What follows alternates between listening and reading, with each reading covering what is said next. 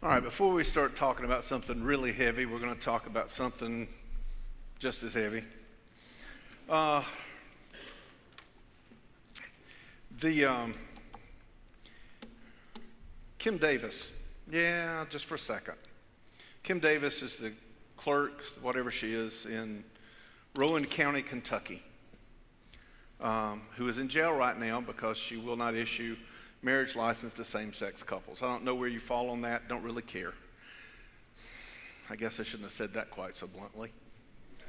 Here's where I am on this. This I am trying real hard to sort all this out and figure out where we really need to be. It is so easy to stand up and rail against something or for something and look at it as a very simple issue. But there's no simple in any of this. You're dealing with people's lives. You're dealing with, you know, I've, I've, heard on television several people that have said about this woman, well, she should have just quit. Okay, that's the way you feel. Let me ask you a question. For all of you that are working people, if your boss came in today and told you to do something that was against your conscience, would you just quit? Could you afford to just quit? Could you? Just walk out the door and say, I'm done. I hate it. I don't have any money, and I don't have anywhere to pay my bills, but I'm done. See, it ain't as easy as all that. So I'm asking you this morning to pray for her. Pray for the, all the people that are involved. Pray for the people that are loving, and pray for the people that are hateful. I ask you to pray for me as I try to sort this out because life is going to get increasingly complicated. And we've got to know how to deal with it as Christians. Jesus said we will be known as his people by the love that we show. And that sounds easy. Except what is love?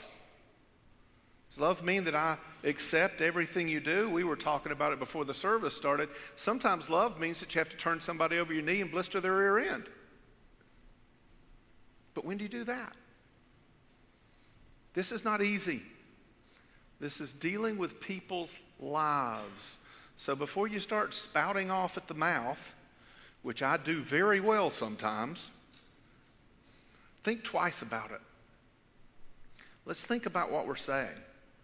And think about the people we're talking to and the people we're talking about.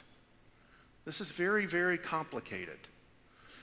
But at the end of it, there is a very simple thing that God is in control. He's going to take us where we need to go. He gets us to the right place eventually. Sometimes we just have to bloody our nose a little bit before we get there.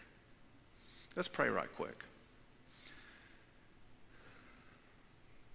Father, as we come before you this morning, we pray for your wisdom. You tell us in your word that if anyone act, lacks wisdom, to ask for it and that you will give it to them. And we're asking. Help us to understand love, not the sappy mess that we see on television or in the movies or even portrayed as people talk about each other. Help us to understand love that would die for somebody else if we had to. Help us to understand what it means to love somebody so much that we can say no sometimes. Even when it's not popular to say no. And help us to, to have a love that knows when to say yes and how to say yes and when to stand up humbly and say, There, but for the grace of God go I. There is plenty of condemnation in this world people are cutting people's heads off because they are Christian. Help us, Lord, to stir a revival because people see your love coming out of your church with such power that it is irresistible. We ask this in Jesus' name. Amen. All right, we want to go from there to talk about my friend's grandmother. My best friend's grandmother when I was in high school. She was the best grandmother in the entire existence of humanity, as far as I'm concerned. I don't know that I ever met the woman, but you know, you know something about somebody by their actions. And I don't understand if it was because, I can't remember actually, it's been a minute since I was in high school, but it is not funny. Um, it has been a minute since I've been in high school, and I can't remember if it was for his 16th birthday or if it was for his graduation. He was a year behind me uh, in school, and I can't remember exactly what it was for, but she bought him a brand new car. Yep, brand new car. Now, this was significant to me because, see, I went to work when I was 15 years old at South Cobb Pharmacy in Austell, Georgia, working for $1 an hour. And it's not because that was that long ago. Minimum wage was like a buck 85. But because I worked for a small business, he could pay me less. And so I worked for a dollar an hour. I saved $600. That's 600 hours of my life to buy a 1964 four door Ford Custom 500, something your grandmama and granddaddy should have been driving, mm, but it was my blue bomb. And that's what everybody called it, was a blue bomb. So when my best friend drove up one day at my job in his brand new Ford Pinto, son, I'm telling you, brand new Ford Pinto, I walked outside and thought that was about the coolest thing in the world. Now, it was a Ford Pinto, you know, it wasn't a Mustang, it was a Ford Pinto. It only had one problem it was that color, it was orange. And I don't mean orange like, whoa, there's an orange car. I mean like, oh, there comes the comes, there he comes. It was so bright. I mean, it was orange. And he wasn't really happy about the orange, but I thought, you know, it's a new car. His grandmother gave him a new car. I'm driving a car that's 10 years older than his, new car. Yeah, well, one day not too long after that, I'm over at my girlfriend's house, and uh, here he comes driving up in another car. And he's beaming from ear to ear, man. I mean, the biggest smile that you've ever seen in the world. And he, he tells me that he has traded his brand new car for a used Opel GT. Yeah.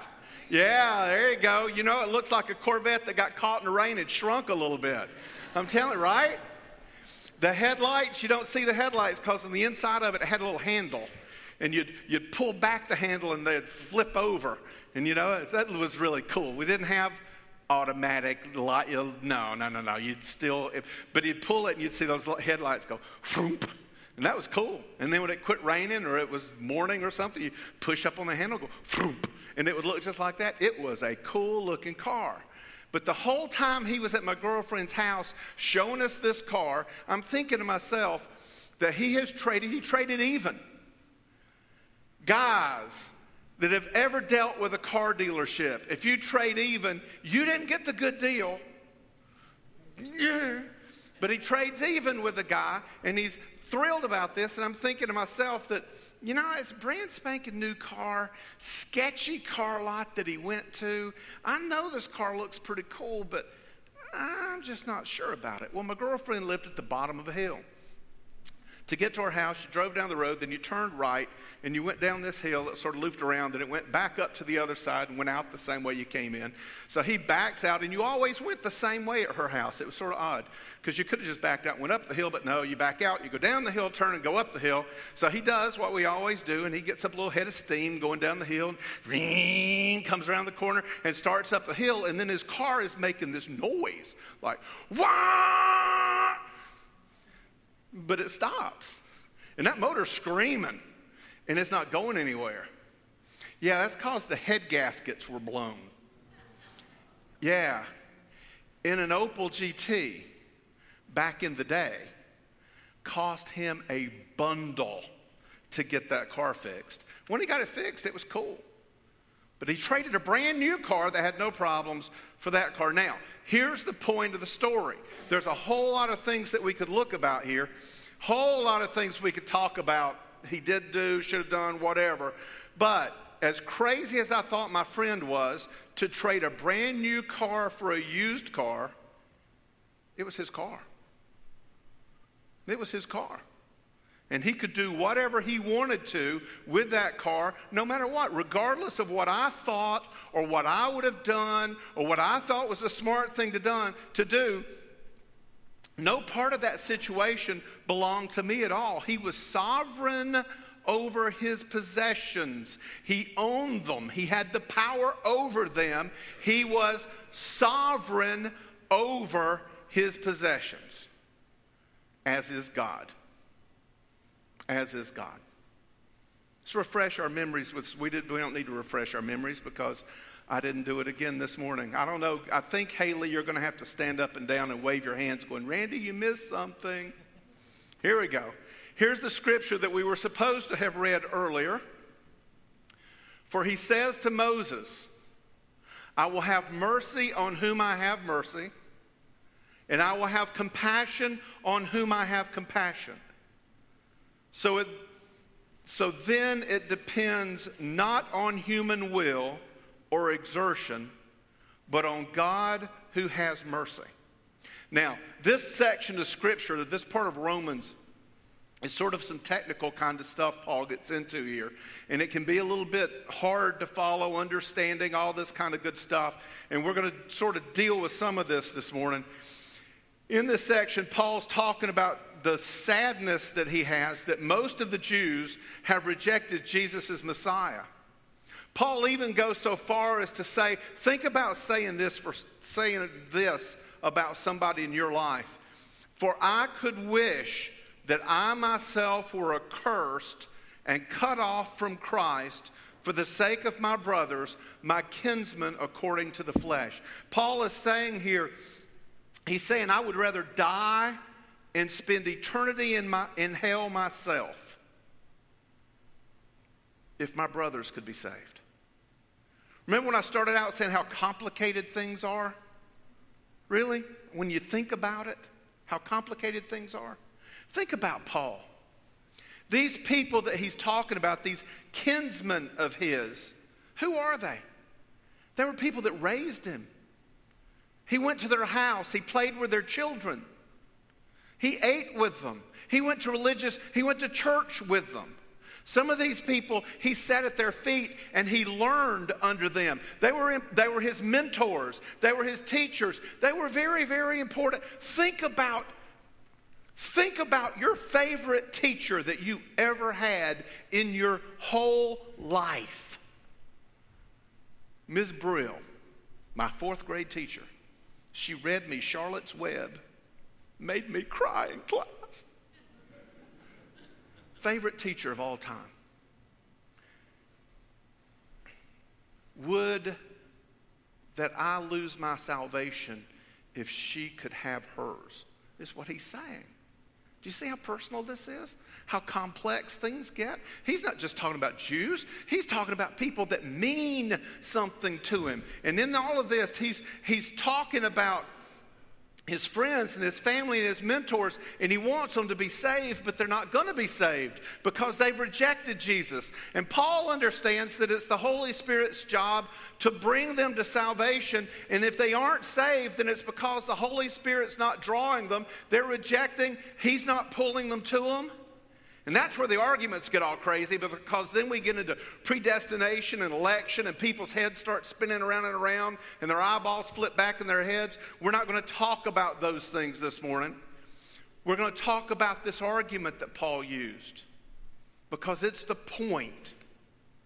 It's the argument that Paul uses to set people straight when they complain that God isn't doing what we think he ought to be doing. Paul's entire argument hinges around this one aspect of God that God is sovereign, that God is, has perfect rule over all creation, from the subatomic level all the way up to galaxies and universe in the great expanse of space, that God is in charge of it all. He rules it all, He owns it all. So here's Paul's argument. Has three of them that I've put in the context of things that we say now. The first argument he has is that's not fair. Now, y'all know what my statement is to that's not fair, right? Do you want me to help you so you can memorize it? It's really good, parents. I'm telling you, it's the greatest thing in the world to exasperate your children. When they say it's not fair, you simply say to them, You want fair? I tell you what. Let's wait until October and drive south on I 75. And there you'll see a place where people ride rides, eat cotton candy, and every now and then a horse will get a blue, a, dog, a, a cow will get a blue ribbon. That's the only fair you get, and it's almost October, so you're almost there. Their little faces bead with sweat because they get so aggravated with you. It's not fair. Romans 9, 15 and 16 says, For he, God, says to Moses, I will have mercy on whom I have mercy. I will have compassion on whom I will have compassion. So then it depends not on human will or exertion, but on God who has mercy. God told Moses, in essence, I am going to do what I am going to do. I will be merciful on those that I decide to be merciful to. I am going to have compassion on those that I decide to have compassion on, and I'm not going to tell you why. And I'm not even going to try to get into why he might say why. He very simply says, I'm going to do what I'm going to do. And then Paul amplifies that with this statement. So then, it depends not on human will or exertion, but on God who has mercy. So you understand what he's saying here? It's not me. I don't have any part in this. This is God. I don't get to decide what's fair. You do not get to decide what is fair. God alone decides. He alone knows enough that he knows if a decision or an action is fair or not. Saying, it's not fair, there's no way for me to know that if it is or it isn't. I may think it's not fair, and that be the worst thing that ever happened to you if it went through. I don't know. God does. God is sovereign. Second part, to those who say, I can do what I want to do and say what I want to say, Paul would say, verses 20 and 21. But who are you, O man, to answer back to God? Will what is molded say to its molder, Why have you made me like this? Has the potter no right over the clay to make out of the same lump one vessel for honorable use and another for dishonorable use? Have you ever seen somebody making a pot? They reach down and they take clay. You know what clay is? It's dirt. Special kind of dirt. It's the dirt we cultivate, but it's dirt.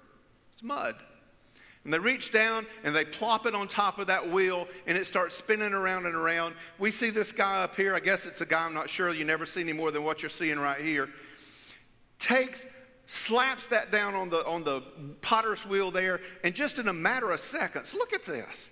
In just a matter of seconds, this guy starts making this pot. And the thing about this pot is, when he gets through with it, he can decide on the one hand that I'm going to fire it and glaze it, and I'm really going to decorate it really, really nice. And we're going to send it to one of those upscale places that rich people go to to buy stuff. And somebody's going to buy this very expensive honey pot or mustard jar or whatever this is and bring it to their house and set it up there and it's going to be gorgeous. They're going to pay a lot of money for it. And then he's going to make another one just like it but decide you know what? I'm going to not quite decorate it quite like i decorated the other one and it's going to get sent off to some pottery barn somewhere or walmart for one of us to buy somewhere and you know whose decision it is about where this wheel's about, about where this pot's going to go? It is the potter's decision. It is the one who made it decision. This is going to be hard for you. This is hard for me. I don't I like it, but I don't like it all at the same time because it fights against my independence. The potter decided who would be smart and who wouldn't. The potter decides which child is going to be born which way. The potter decides life. And saying what you want to say and do what you want to do still only happens within the parameters that the potter says that you can do it. There are limits because the potter is sovereign. The potter's in charge of the clay. He decides what it will become. He decides how it will be used. The potter decides.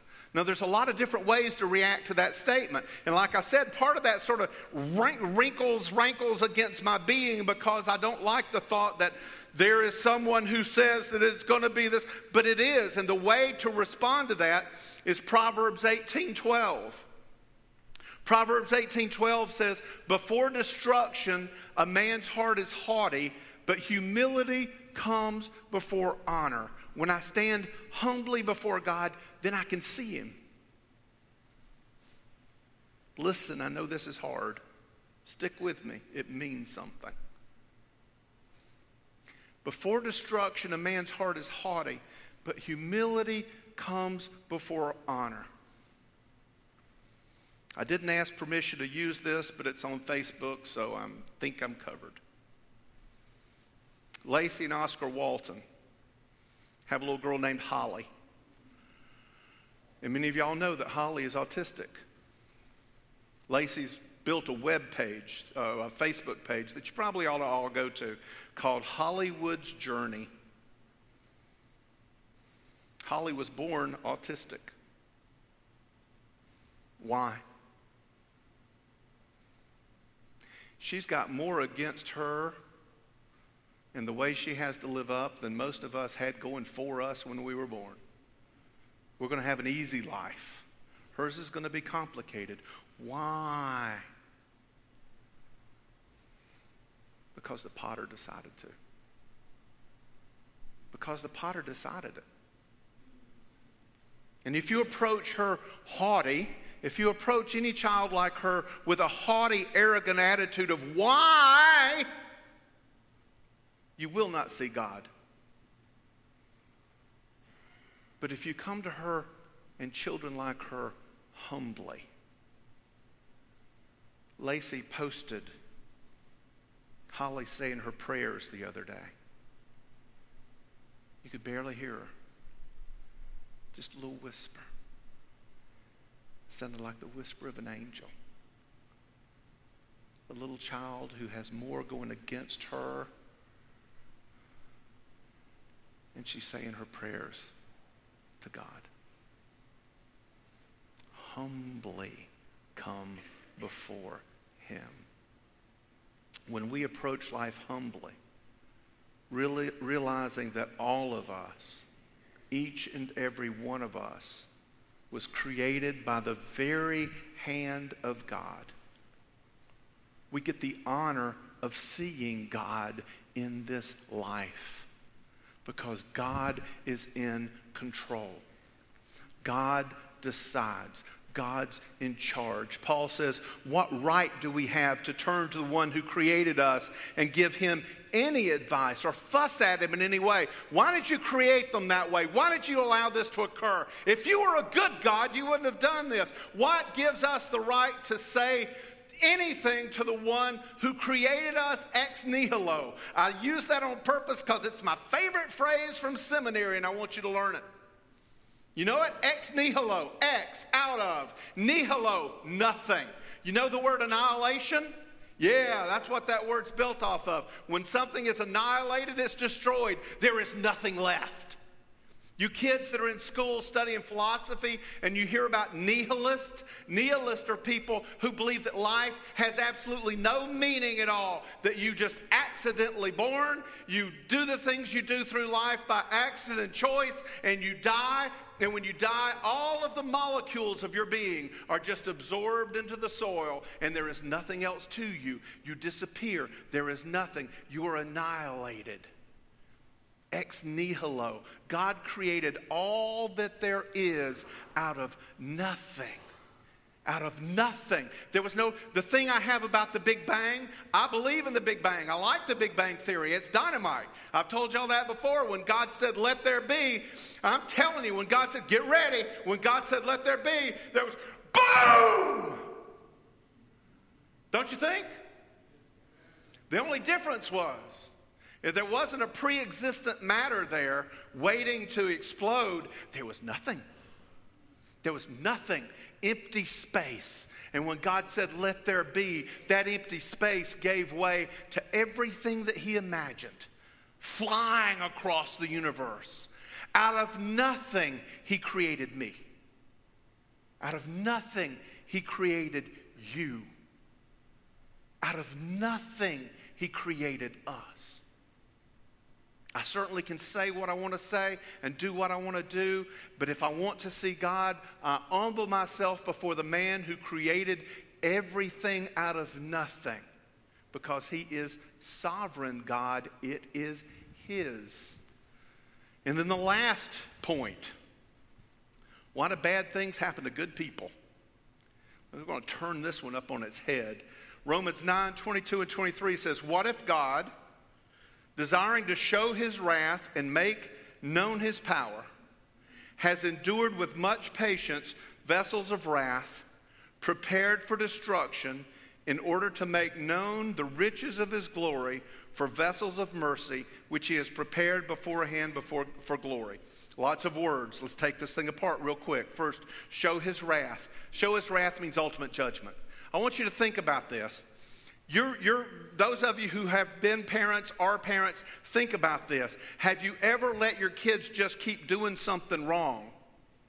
You're just patient with them. And you let them just keep doing something wrong. You're going to let them do it until that moment that you can walk in and go, I am your father. Go to your room. It's just the right moment so that they understand what they've done. You know? What's the old thing? Give them enough rope, let them hang themselves. Little rugrats. I'll show them. That's me wanting to show my ultimate judgment. What if God, desiring to show his ultimate judgment and make known his power, has endured with much patience? Let me ask you a question. Do you know why you're not dead right now? Now, I want you to th- think about this. This isn't, this isn't a God thing, this is a life thing. I want you to think about this. Because of all the times that you aggravated the stew out of your mom and dad or whoever raised you to the point that they wanted to pinch your little head off and throw it away right off that stinky, puppy smelling little body of yours and yet they bore with you, endured you with much patience. That's the image. God, overwhelmed by the behavior he sees in us, endures humanity with much patience in order to make known the riches of his glory, in order to make known heaven, in order to make known the forgiveness of sin, in order to make known new life, in order to make known freedom in Christ, in order to make known his glory and his honor and his power and his everything he gives to those vessels of mercy, those that he has chosen to be merciful to.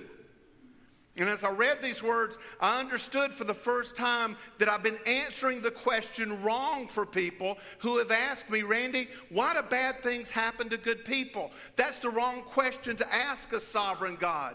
The right question is, why do good things happen to any of us? Now, listen to me. Listen to me. This is one of the things that aggravates me, and slowly but surely we're going to learn to do. People come into the church and they check their brains at the door and they look at everything that's said as an isolated event. Remember what you've been taught so this will fit in with it. Adam and Eve did what? They sinned, right? And from that moment on, has there been a good person? Hello? From that point on, has there been a good person? No, there has not. For all have sinned and fallen short of the glory of God, right? All, every one. That means that there are no good people. Oh, but Randy, there are. No, they're not.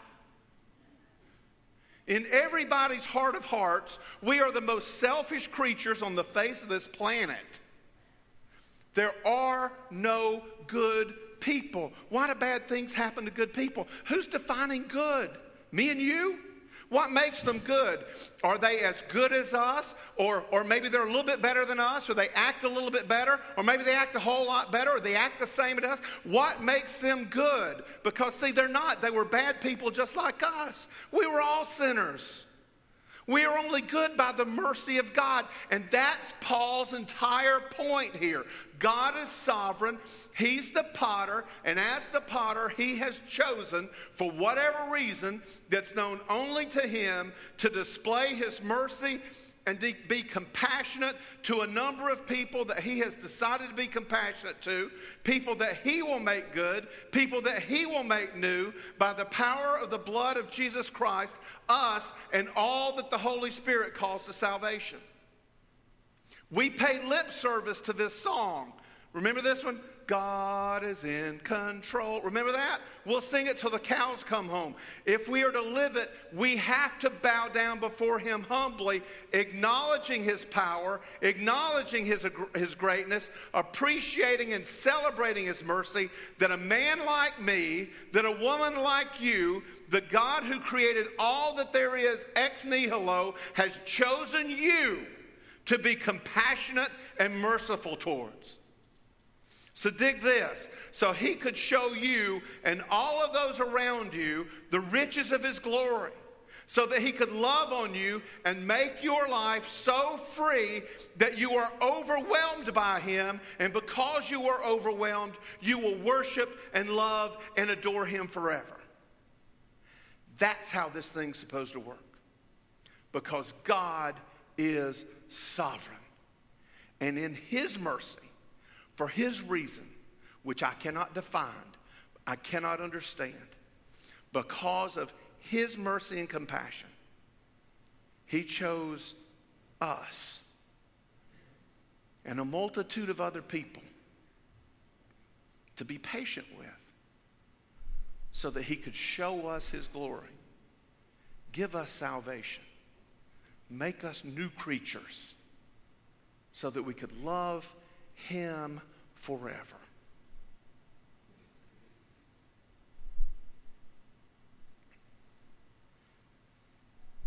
I'm not sure if that one took or not. It's a hard teaching. Take it home and mull over it a little bit. God has saved us when no one was good. He saved us in His mercy and His compassion. And that should drive us to worship Him. This morning, a lot of questions that can come up in your mind. A lot of questions. Why? How? How do I know that He's speaking to me? How do I know that I'm one of the chosen? How do I know? Let me tell you something. If you're here this morning, you were not here by accident. And that you hear the message that's spoken, you hear the cross of Christ Christ died on a cross to save you from your sins. His blood washes us clean. His death takes our sins and buries them forever. His resurrection brings us to new life and gives us new life to go forward with. He gives us all of that. He's telling you that this morning. If you have never turned to Him and said, Lord Jesus, I trust you to be my Savior. That's what it takes. Nothing more than that. He will change your forever with one prayer Lord, have mercy on me, a sinner. I trust you to take my life and do with it as you will. And He'll change you. If you've never prayed that prayer, you feel a stirring in your heart, you feel something in your soul this morning, I invite you to pray that prayer in just a moment as we have a hymn of invitation. A hymn of invitation. For those of you who have done that already, meditate for a moment on what that means. And what does it mean that God's sovereign?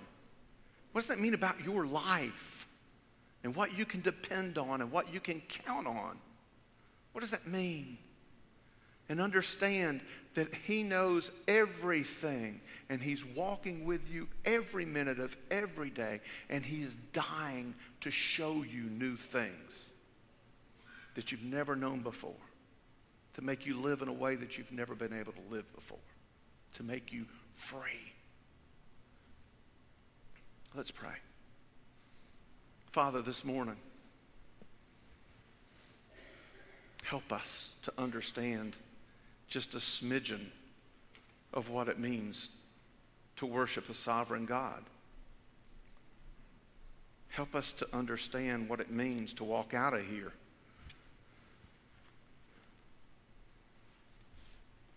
and to have my life ruled by sovereign God.